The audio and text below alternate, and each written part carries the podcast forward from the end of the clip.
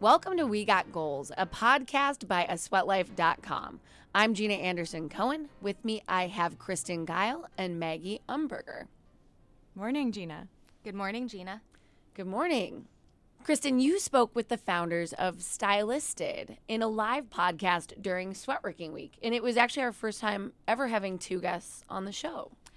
I did. I spoke with Julia and Lauren and learned a lot about their partnership I got to talk to them about how it grew from an idea they had in business school to a business that is now five years in the making and still going strong. These two women are so strong in different ways, and that's why they're a great partnership. But they had really cool and separate takeaways of how to advise the crowd and, and all of us at home uh, to start a business if they are passionate about something or to go after a goal. Yeah, I think there are two main things that I learned from them here. The first was don't be afraid to ask for help and remember that people want to help you. I think it was Lauren who said that your ability to ask for help and leave your shame at the door is really all you have for the first two years because you don't have any money, you don't have any experience. You're really relying on the goodwill of others to help you grow your business. And luckily, she mentioned that the entrepreneurial community is very supportive and most people will go out to coffee with you and are willing to give you their advice and maybe provide or at least connect you to the services that you know you need extra help with. The other big thing that they both agreed on was while it's important early on to make sure that you share the same long term goals and visions, you kind of have to put that to the side and really focus more on the short term, achievable, bite sized goals so that you do feel like you're actually accomplishing something on a day to day basis instead of setting this big lofty goal of well we want to sell the company within 10 years what am i going to do today to get closer towards that goal it's much better to focus on the short term day to day we want to have a thousand customers by the end of the month type of goals and as they sort of worked against those short term and long term goals, they also empowered others and created this new revenue source for this whole new audience. Can you talk about that? Yeah. So, one of the reasons that they started Stylisted in the first place was from Julia's perspective of having come from the cosmetics industry. She knew that there were always makeup artists and hairstylists looking for extra income, freelancing, as you will, in the beauty industry. And they realized after a while of working on this company that they were actually really empowering these women to make full time careers out of what had previously been a side hustle. They spoke about having women ask them their income so they could apply for apartments and really being astonished at the numbers that their contractors are pulling in and how motivating that was help seeing that they were empowering other women to achieve their goals and how that helped them focus on their current goals. And here is Kristen with Lauren and Julia. Yeah, I said I'll be on the road, I'll be back. I'm just reaching for a goal. So don't be upset when I'm not all right, welcome to the We Got Goals podcast live edition from Sweatworking Week. My name is Kristen Geil. I am sitting here with Julia and Lauren from Stylisted. Hi, guys. Hello. Hi. Thanks for having us. Thanks for being here. We're excited to hear everything that you have to say. So let's start from the beginning. The story of how you guys came to be is more than just you saw a problem and you worked to create a solution. It's also about the two of you coming together with your unique strengths to make an idea into a reality. Can you guys share your origin story with us? Sure, sure. It was Lauren's brainchild, so I'll let her tell the tale. Yeah, so, you know, for us, Stylisted was very much born from a personal pain point. We were inspired by a professor who told us to start what we know. We had both just uh, moved to Chicago to attend business school, and we were both entrepreneurial. We had always wanted to start a business and we had kicked around a bunch of ideas. But this start what you know concept, which seems so obvious to us now, was kind of a novel idea. We had these ideas that had nothing to do with our experience or expertise. And after many failed attempts to get my makeup done before a friend's wedding, all coming to a head at a wedding that I had in Atlanta, I called Julia and I said, Why is it so difficult to find out who's good and who's available when it comes to event prep? I want to get my makeup done or my hair done, but I don't know who's in my area who can do a great job. And she completely commiserated, shared her own uh, failed attempts, and also kind of educated me on this call and told me about the life of the freelance makeup artist. She had worked directly with makeup artists in her time at NARS Cosmetics before business school and understood their pain points that they work at some salon or a cosmetic counter only to be told how much how many hours they can work and when and to give 50% to the salon owner and they want to freelance more to supplement their income but they can't find clients so julia's experience and my experience really came together it was the perfect marriage and we decided to build a solution And how did Stylisted start? I know you didn't come up with the app right off the bat. No, it was incredibly manual. We took a PowerPoint deck and I reached out to makeup artists and hairstylists that I knew from my previous position. I told them about the idea. We got validation that they wanted what we were proposing to build and got them to send little bios, photos of their work, and we created this PDF deck and started sending it to all of our friends who were getting married, who had business school formals, interviews, things like that. Anything you could think of where you'd want a blowout or, you know, full on makeup for you and your friends. And people were being very receptive to it, and they liked the idea, and they started asking to book people, and the stylists were getting excited about it. So that was our absolutely free way of starting the business and beginning to test it out. And then you saw that there was a demand for these services and you moved forward with creating an app from there. A website, yes. Website first. We scraped together our pennies and decided to hire someone. Actually, it was like a godsend. Lauren met our CTO advisor, um, our technical advisor at an internship, and he recommended this guy to us who needed to diversify his portfolio. He had been doing political websites in DC. And We're like, we have a doozy for you. We're, going to have you build this different. beauty website. Yeah. And he did it for a few thousand dollars and a lot of hours and sweat. And we spent our Christmas vacation, our second year of business school, just working on the website and iterating. And then we launched essentially when we graduated. Wow. That's a lot to accomplish while you're still in business school and dealing with all of that course load.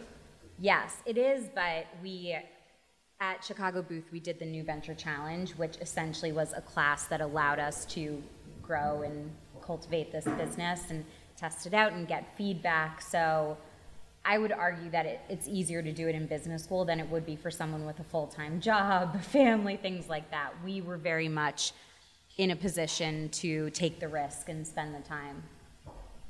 And because you guys were in this together from the start, you had that advantage of having someone to lean on when things got tough. Sleepless nights, I'm sure, countless hours spent trying to accomplish just one thing. We've all heard about accountability as a strategy for going after your goals, but you take it to a new level when you're talking about starting a company with a partner and a co founder. So, how do you think that partnership has impacted your business and how you guys approach goals as a team? I mean, that, the partnership is our business. It was at the very beginning, and it is to this day. You know, for us, and I, I said this before, I, it almost felt like a game of chicken at the beginning, where we would bounce an idea or something we're going to do off the other person and say, like, I'm going to email so and so, like five women's groups this week, and see what they say. And once you say it out loud and you commit to that person you're going to do that, then they also feel like they have to do something, and you're kind of like, okay. And then after a while, you're like, we're doing this. Like, we are building towards beginning a business. So that was kind of the origin, and um, you know, to this day, we keep ourselves accountable, and it's it's been almost five years. It's very much like a marriage. You hope that you grow together, and thankfully we have. But I think in terms of goals, you know, I think we think about goals in terms of short term and long term. And I think it's really important early on to make sure that you have the same long term goals or vision, but to spend most of your time and your energy on those short term goals to make this feel digestible and something that you can actually accomplish. So instead of saying, I'm going to sell this business in five years and, and that be your primary objective, say, okay, we're going to have a thousand customers by January, or we're going to, you know, what are those smaller chunks of short-term goals that you can actually accomplish? You know, it's like saying, if you like want to start going to the gym, you're not going to say, I want to look like a babe by summer. You're going to say, okay, no, I'm going to start going to the gym every three months, or you know, start drinking more water. Like, what are those really small, shorter term goals that you can actually achieve? Speaking of goals, on the podcast, we ask everyone who comes on two main questions. So let's get into the first one. What is one big goal that you've accomplished with Stylisted? Why was it important? How did you get there? And it can be the same or different for both of you. I want to say just existing to this day has been the goal. I think from the beginning, there are a few things you want to accomplish. You want to solve a problem, you want to help people, in our case, the women like us, the clients with this pain point, and the stylists who now we have men and women who've doubled their income by working on Stylisted, and it's amazing to send out the W9s. Holy cow, she made this much that year. Yeah. And Lauren's so much more in those weeds that when I get to see it, I'm like, whoa, that's so great. Right, and people applying for apartments or emailing us asking them, how much did I make this year? And then we're like, oh, wow, you made $30,000 last year. That's pretty good. yeah, that's, that's amazing. Um, Um, so yeah, you there are a lot of different goals that we had when we started it, and you know we're kind of checking them off. And obviously, we won't sit here and say that a lucrative exit wouldn't be the absolute you know wonderful end goal, or what we've always said is the company you know outgrowing the two of us, and how can we work with someone larger to continue to grow Stylisted and you know make it the best it can be. I, yeah, I mean, we're here four and a half years later, and I'm just so proud of, of that. Which, I mean, that's not a great answer, sorry. It's a great answer. It's, it's a great answer. Lauren, would you agree, or do you have anything else? My answer is similar. I like that I created a job for myself that actually now has a paycheck and insurance, health insurance, and that we've created that for other people, jobs that they really like, that you know they're excited to show up to work every day for, and that's really um, a huge. That was a huge goal for us at the onset, and we've accomplished that. Yeah, you can tell that you've really made a tangible impact on these people's lives, the freelancers that you employ through Stylisted. Has that sort of affected how you look towards the future, knowing that you're to thank and sort of responsible for these people and how their lives proceed from here? Absolutely. It's, it's a lot of pressure, but in a good way. I think it helps keep us motivated towards those goals because we are a small internal team, but we have you know, nearly 300 stylists who depend on us for their supplemental income and it's very much a symbiotic relationship. We work really hard for them every single day so that when they go to a client, they want to work really hard for us, for the brand. And I think so far that's working out. Girl, I said I'll be on the road. I'll be back. I'm just reaching for a goal. So, So we'll get back to. Lauren, Julia, and Kristen in just a minute. But first, we want to thank our sponsor this week, Chicago Sport and Social Club. With them, it's more than a game, it's a social sports experience. Whatever your personal goals are, big or small, Chicago Sport and Social Club can list many reasons why you should play. It could be the sand between your toes, or meeting people and moving your social life outside for a season. Whatever your goals are, or your reasons for playing, Chicago Sport and Social Club has a beach volleyball league for you. Go to www.chicagosocial.com and use code GOALS, that's G O A L S, when you register to get 5% off. That code expires March 15th. Girl, I said I'll be on the road. I'll be back. I'm just reaching for a goal. So don't be upset when I'm. I read an interview that you guys did. I'm not sure when it was from, but I think you said something about the importance of having a short term memory when it comes to achieving goals. Can you sort of share what you meant by that with the group and how it goes into, you know, accomplishing one thing and then moving on to the next? One thing that we try to do is celebrate really small wins, but then not allow ourselves to get too hung up because you need to move on to the next small win. There are so many setbacks when you're starting a business and running a business, and you can't really let yourself get in too much of a funk about anything negative. You have to move forward, celebrate the small wins as they come, even if they feel really small, because that kind of thing will just like allow you to feel your progress and allow you to wake up the next morning and do it again. What kind of small wins were examples that you guys celebrated back in the early days or even still today? Oh, like a celebrity booking us, mm-hmm. that's always fun.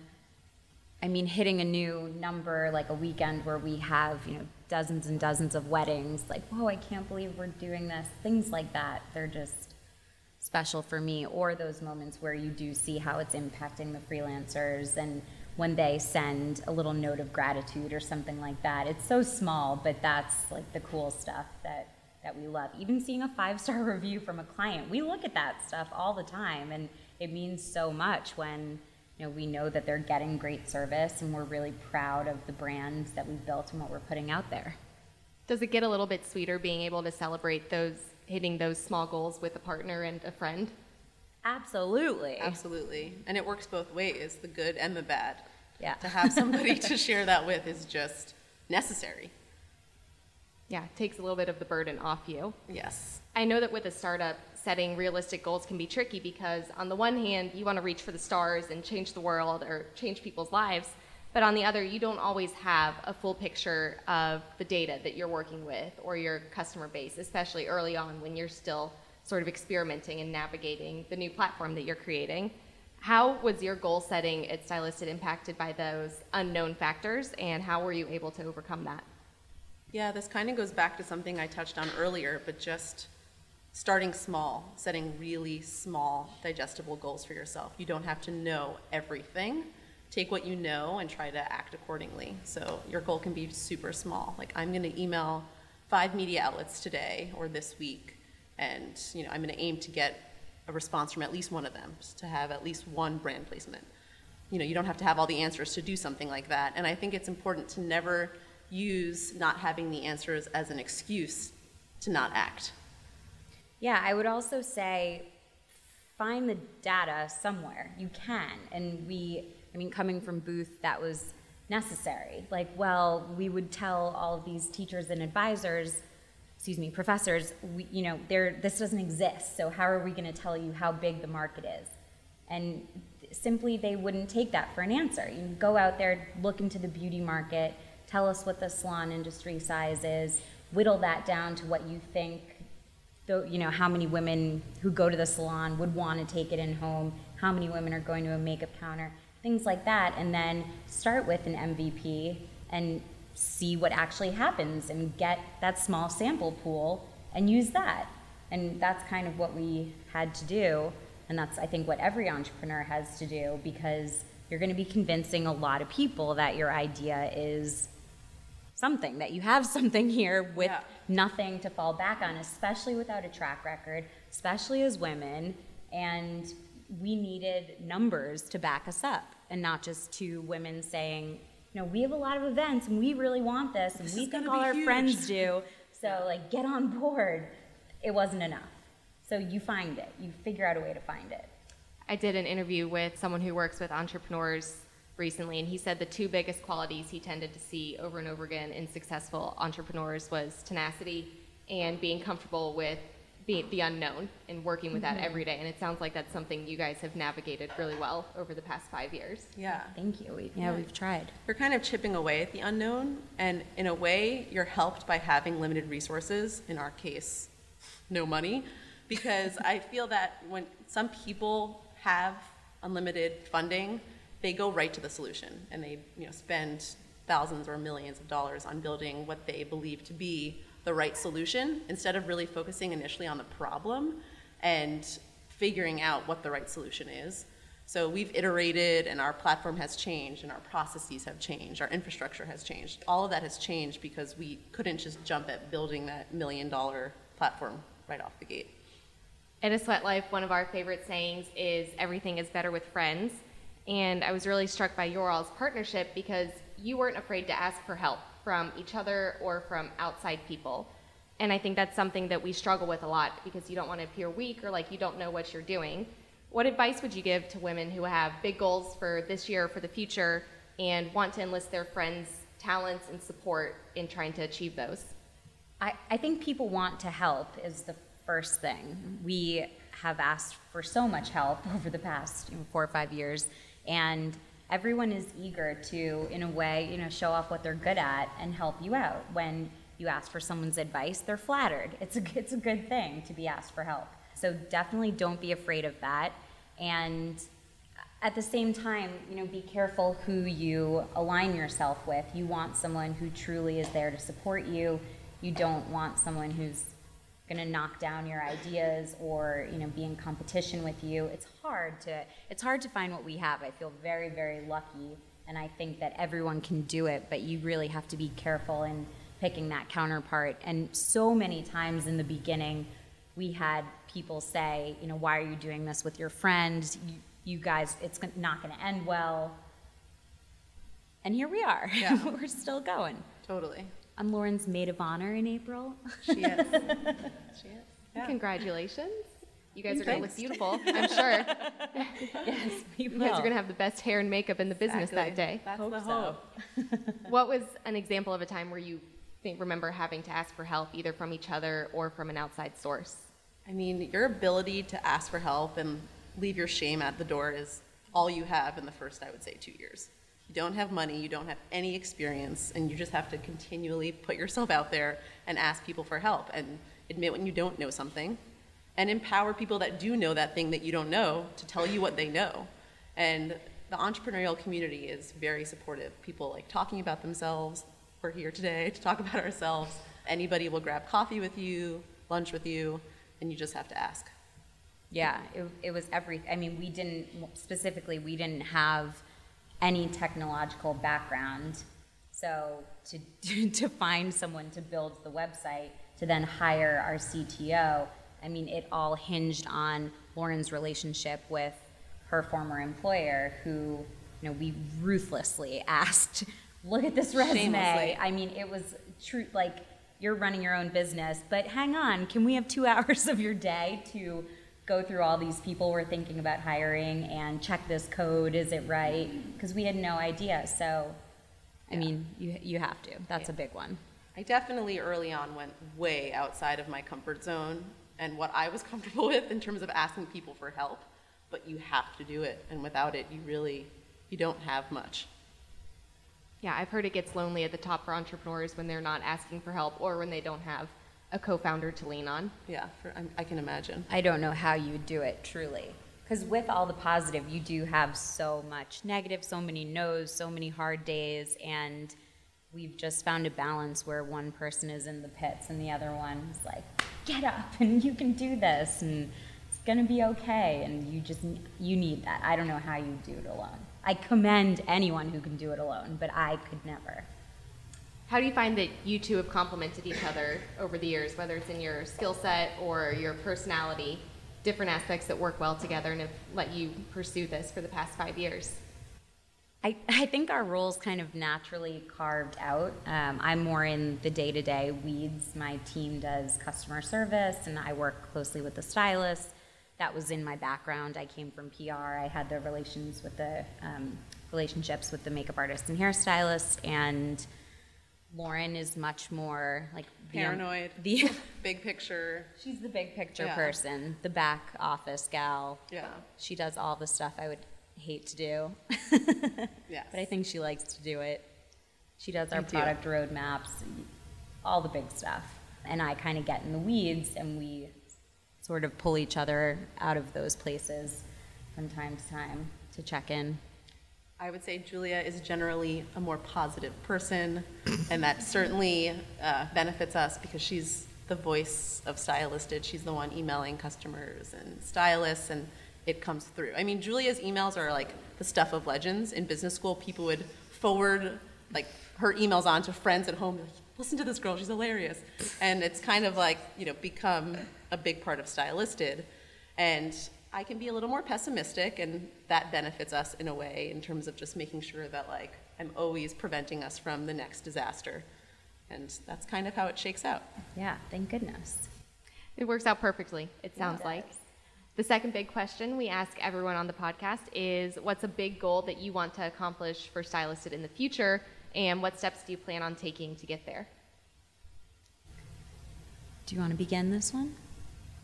Yeah, I mean a big dream for me is for a stylist to outgrow us. I always want to be a part of it, but I want it to become unmanageable for the for the two of us, and we're getting there, but we're still, you know, very much involved and capable of what we have going on. And that comes in the form of an exit. an exit or you know just some sort of strategic partnership Yeah, I second that.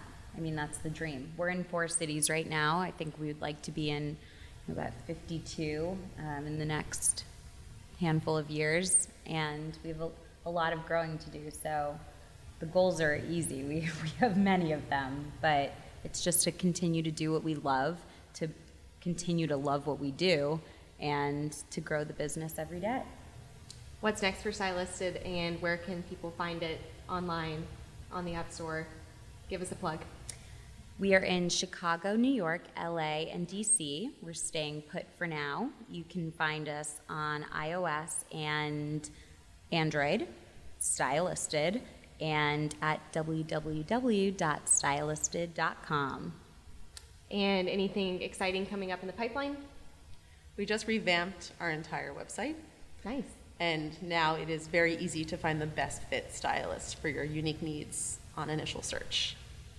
Sounds like a great go user check it out. Yes, it is. Much improved, yes. Awesome. Well, congratulations on everything you guys have accomplished in the last five years. It was awesome getting to hear from you. We'll wrap it up right now, but I think we'll take time for a couple of questions from the audience. If anyone has some. Thank you so much. Thank you. Thank you. Uh, well, thanks for joining us today for our course. lunch and learn. Um, so, on-demand beauty is kind of becoming a little bit of a trend. What do you think differentiates Stylisted from some of the other products out there? Sure. Apps out there. So I would say that we are uniquely not on demand. Our concept is way more of a marketplace. So if you think of like the on demand example as being Uber, we're more of a marketplace like an Airbnb. And we firmly believe, and as have always believed, even before all these on demand beauty companies started popping up, that this is an industry that really can't and shouldn't be commoditized. Um, you can't really just have someone random dispatched to your door. Women really care about who they're hiring. Women have different hair textures, skin tones, aesthetics, and we really want the women, our clients, to be able to choose the stylist that's best fit for her unique needs. My question is uh, about your um, when you were developing your MVP and how how did you decide what features to have on your initial website, considering that you're providing a product that's kind of a more upscale product, and what were really the demands of the, your customers, and how did you deal with the customer satisfaction, considering you have like a pretty basic like MVP platform? Yeah. Does it make sense? No, it definitely does. We, I think we started by listing all our hopes and dreams on what we wanted the website to entail, and then it took our first um, tech guy to say, I can do this and I can't do that at all. Like geolocation, something like that. We really wanted to, you know, be able to see where the stylist was in relation to the client and things like that. Where you know you're not going to get this for a couple thousand dollars. Um, so we had to whittle it down from that big wish list to the visuals. We wanted clients to be able to see photos of the work, reviews. We wanted our clients to be able to leave reviews for their stylists and for you know, peers to see what other women were saying about this stylist, and then information. We always wanted the client to be educated on her hire. Um, where were they trained? What products did they use? Who are you inviting into your house? It's a very personal experience. They're in your home and they're in your face and, and your business, and you might be in a bathrobe. So you want someone you feel really, really comfortable with. Yeah, start super basic and build from there because you might think you know what you're building, but you really have to start to test your assumptions. And I think like a key like example of that for us, we thought that the biggest and really only pain point for our stylists was that they had trouble effectively marketing themselves. They wanted to freelance, but they either couldn't build a website or if they could build a website, they couldn't get people to know their website existed. But what we've learned over time is that an equally important pain point for them is that they're creative people who don't necessarily have the stomach for the admin burden associated with being their own microenterprise. So a lot of the features we ended up building were around that. How do we help them with scheduling? How do we make sure that we're taking on the entire customer service burden? How do we facilitate payment, you know, flawlessly? All of these things that if we had, you know, gone ahead and built that, you know, million dollar website off the bat, we would have totally missed. Um, so start small. Thank you. Sure. So I feel like you have a lot of opportunities for empowering lower income women and educating them on different things. Do you see anything for like bringing education to it to help people feel like they can, they're capable of doing this if they didn't think so otherwise? Yeah, absolutely. I mean, that's something we've talked about doing master classes and things like that. We, as a business, don't train our stylists. We require them to be trained when they come to us. Um, that, in and of itself, is a business. Certainly not something we couldn't consider down the line, but yeah, it's it's a great opportunity for sure. The the thing with stylisted is that we don't want to retrain anyone. They've already put in a lot of time and money, you know, perhaps their savings to launch this new career. So, in a way, we're allowing those women that possibly you're thinking of to get right in the game and to start building their business, you know, once once they've already gone through school. Hey. so I know that the two of you have been killing it in business, so congrats on all of that. Thank my you. my question is specifically, especially given sort of the, the climate and gender um, right now, has there ever been an example where you feel like being female co-founders has gotten in your way, and how did you overcome it? How much time do you have? Yeah, truly. On part two of the podcast. Yeah. I mean, we've raised money three times, and that's a tremendous challenge when you're two female founders. But I think we've overcome it by like kind of flipping the female thing on its head and thinking like, what are the advantages of being a all-female founding team? And those advantages are pretty cool. Like, we can communicate with each other and work together in a way that I really firmly believe that no two men possibly could.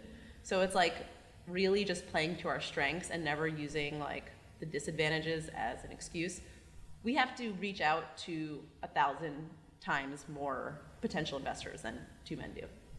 And we'll do it, you know, like we know that fact, that is a fact. And it's probably not going to change anytime soon, even with all of the positive momentum that, you know, our cause has been gaining recently but you do it. Okay, I'll send a thousand more emails than our male co- counterparts. That's fine. But what do we have that they don't? And let's play to that. I mean, we've gotten a lot of responses, and this specifically comes really in the fundraising realm of, you know, this sounds great. We really like you guys as a team, but I'm not your customer. I don't really understand it. And it's like, well, you and you know every other VC in this whole freaking town is it's all old men. So what?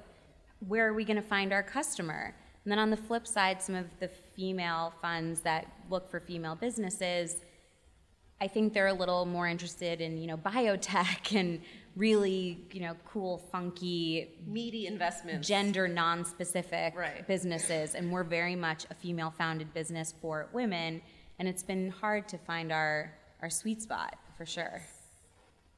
But we've found it through Lauren's blood, sweat, and tears. I mean, it's a lot of it's a numbers game, and you just have to play more than the average, you know, co-founders. Because if you think about, especially with fundraising, deal flow, they see thousands of deals a week. They have a certain number that they can actually jump on. Are they going to jump on the thing where they could potentially be a customer and they really intuitively get the industry, or are they going to gamble on something that like sounds cool? I like the founders, but like I'll never use this service, and you know I don't know anything about beauty.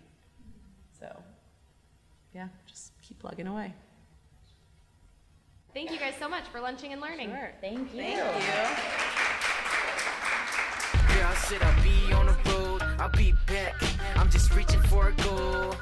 So don't be upset when I'm not around. Just know I'll be back, so no need to This podcast is produced by me, Cindy Kozma, and it's another thing that's better with friends. So please share it with yours. You can subscribe wherever you get your podcasts, and while you're there, please leave us a rating or a review. Special thanks to Jay Mano for our theme music, to our two guests this week, Lauren Katzberg and Julia Carmona, and to TechNexus for the recording studio.